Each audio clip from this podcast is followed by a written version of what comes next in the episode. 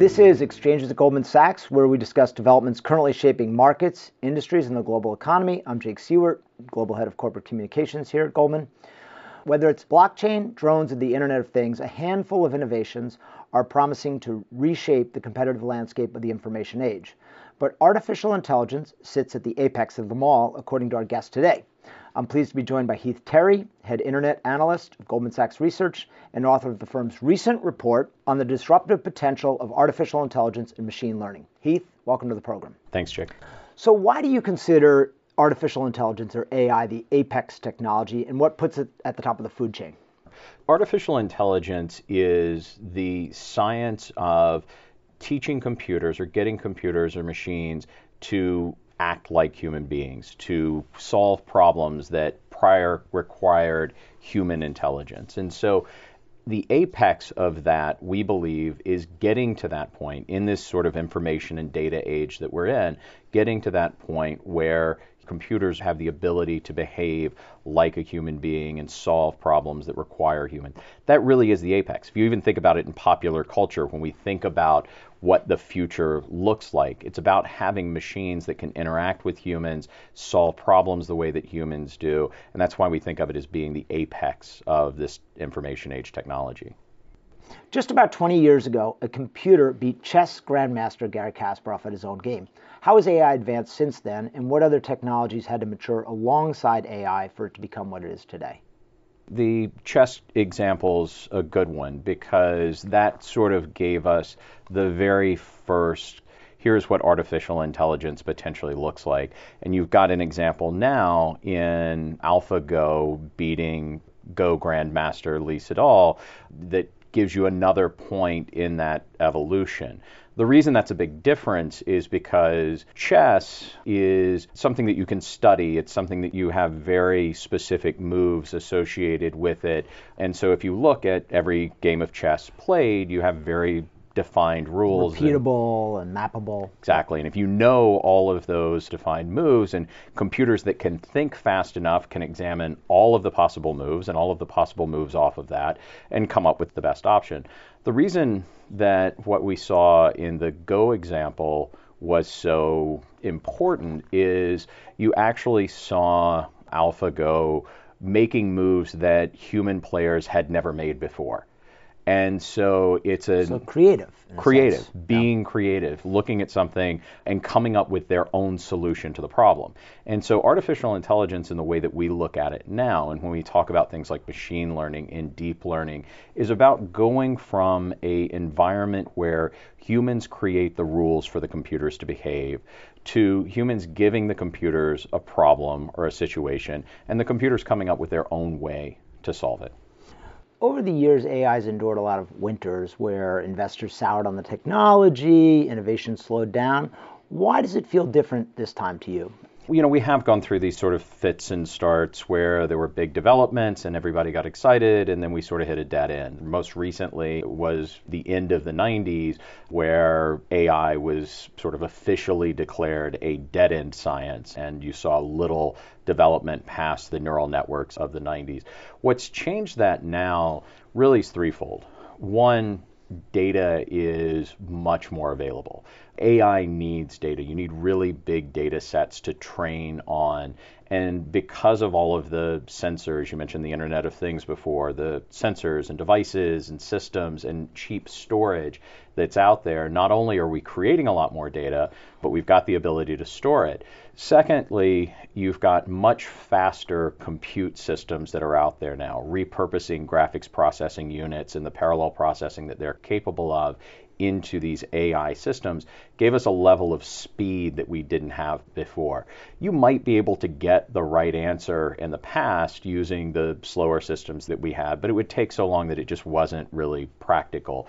Now, because of that, because of cloud computing platforms, it's gotten to a point where it's economically viable and makes sense. And then finally, the other development has been the development of these open source systems Torch, uh, Apache Spark, Berkeley's Caffe structure that allow developers to sort of stand on the shoulders of those who have developed before them and use the algorithms and systems that have been built to move the science forward without having to recreate the wheel every time they try and develop something.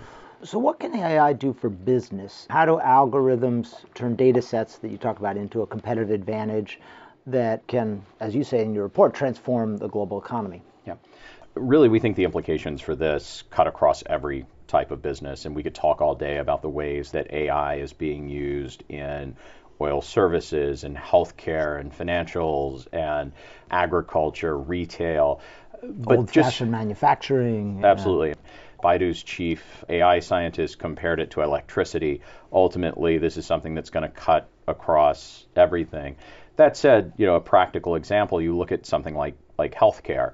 Google is currently using the National Institute of Health's records on cancer diagnoses to train AI systems to diagnose cancer using MRIs and free up doctors from you know, staring at a scan. And so you think about the shortage of physicians that we have in the world. You think about giving doctors the ability to spend more time with their patients or more time doing research that can only be done by humans. And the advantages to a business in terms of productivity and efficiency become pretty apparent.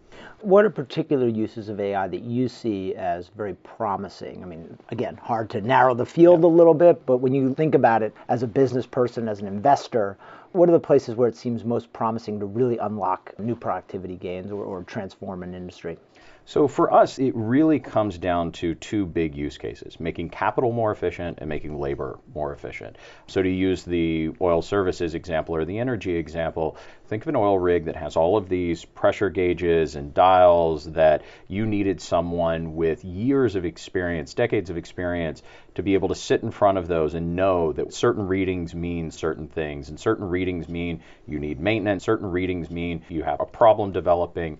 And that data really only existed on those gauges or maybe in a logbook off to the side.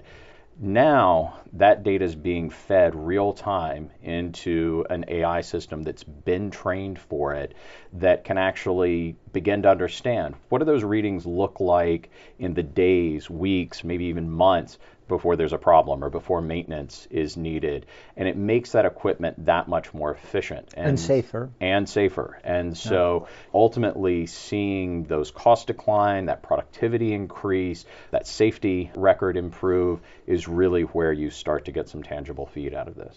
Part of the business value, as you said, seems to come from its ability to interact with other cutting edge technologies. Some of your colleagues wrote about this in a research report called Profiles in Innovation. What are some of the significant pairings we'll see? Drones is an easy one. We've written about drones. And so giving those drones the ability to deliver, understand flight paths, optimize for fuel consumption is one. Areas like the future of finance, you're already seeing AI and machine learning being used in financial services for things like risk management and portfolio optimization.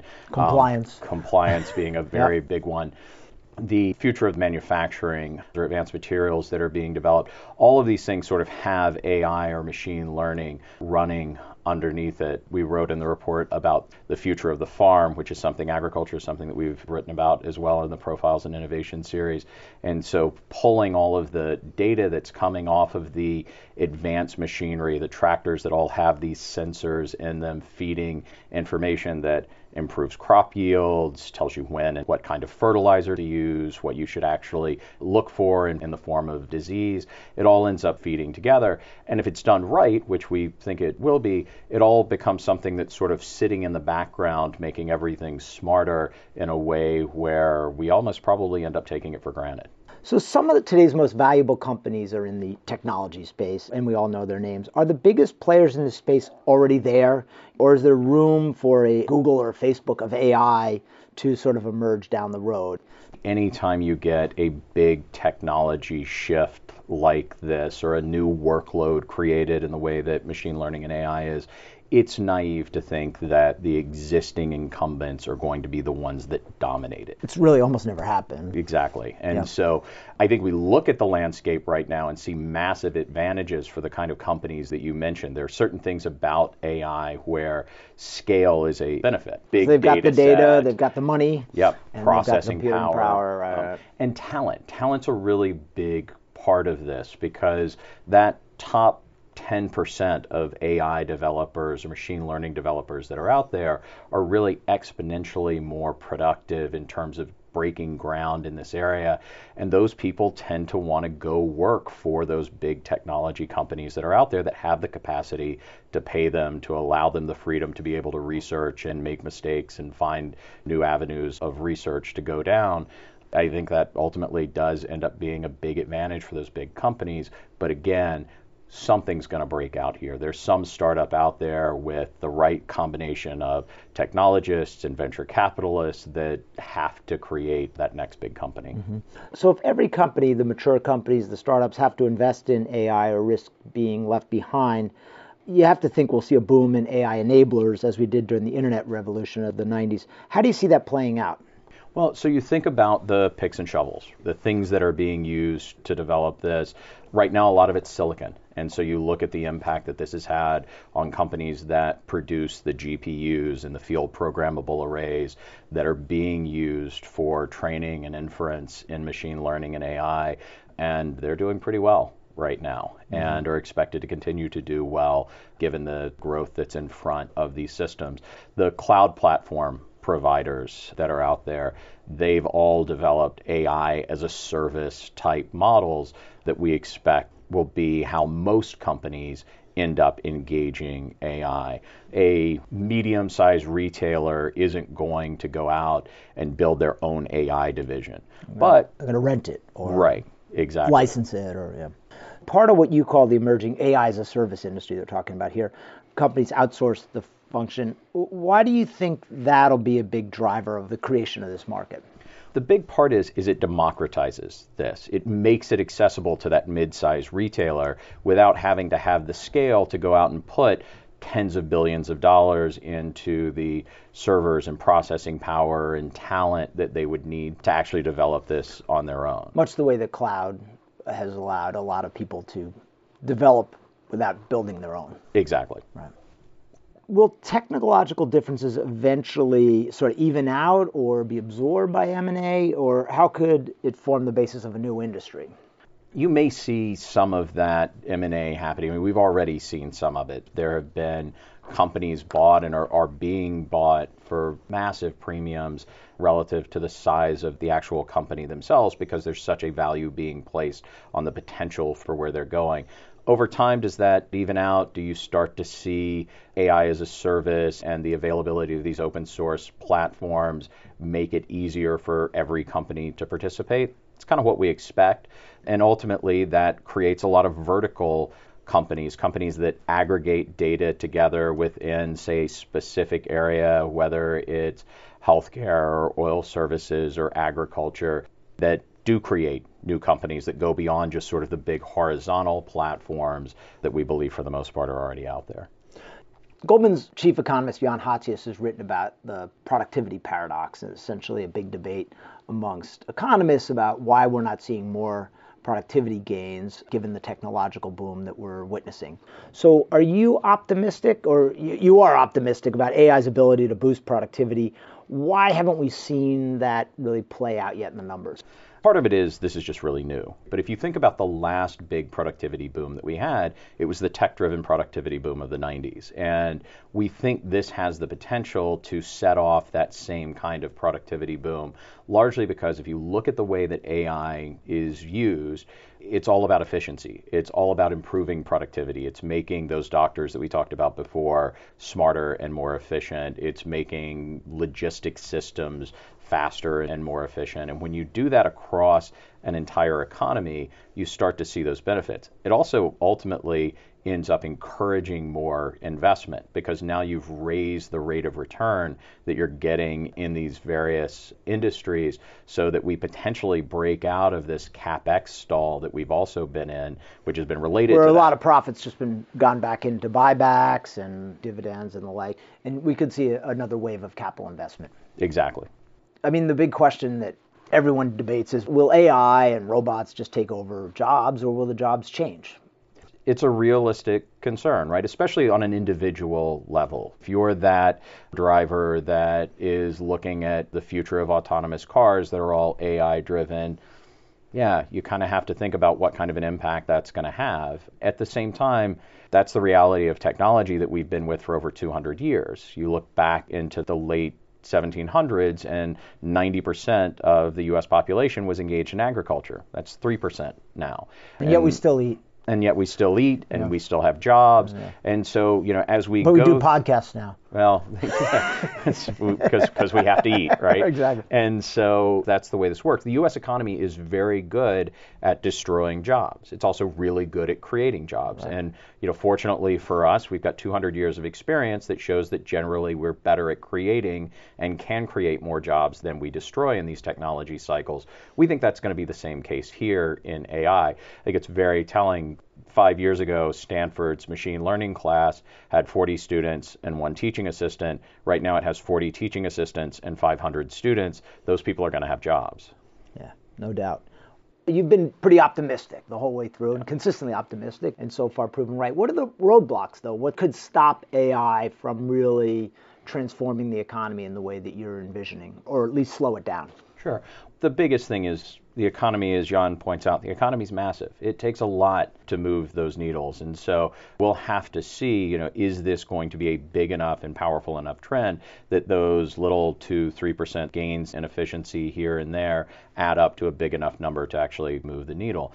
We also have to make sure that we don't hit a wall on the technology again. There are limitations, and we do run into these things with any new technology. Right now, a lot of the AI systems that are out there are dealing with bottlenecks. It still takes a long time to train a system. The silicon's not as fast as it should be. And in some level, we're only using 4% of the die on most of these GPUs. And so we'll have to break through some barriers on the technology side in order for this to really fulfill the potential that we think that it has. And sometimes when you're trying to transform an industry, you run into the fact that the laws and regulations really are set up for an industry the way it's historically been. It makes it hard to transform it as well. We're seeing that a little bit with driverless cars today. Yeah, that's the risk. And it's one of the things that we talk about in the report is that companies and even countries are going to have to change to adopt this. And we're seeing this in the case of drones is when technology is presented with a restrictive region, they don't just stop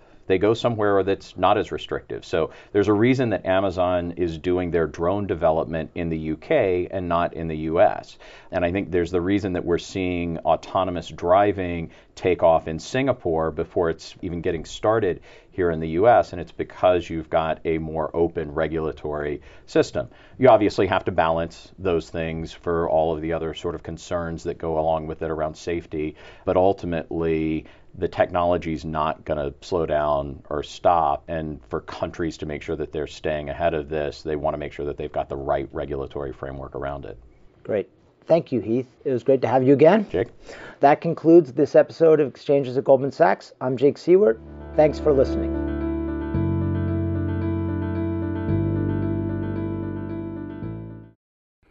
This podcast was recorded on December 2nd, 2016. All price references and market forecasts correspond to the date of this recording. This podcast should not be copied, distributed, published, or reproduced in whole or in part.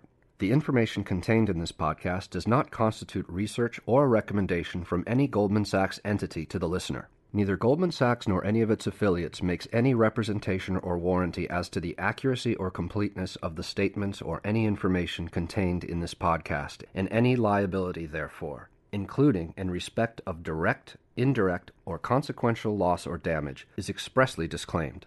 The views expressed in this podcast are not necessarily those of Goldman Sachs, and Goldman Sachs is not providing any financial, economic, legal, accounting, or tax advice or recommendations in this podcast. In addition, the receipt of this podcast by any listener is not to be taken as constituting the giving of investment advice by Goldman Sachs to that listener, nor to constitute such person a client of any Goldman Sachs entity.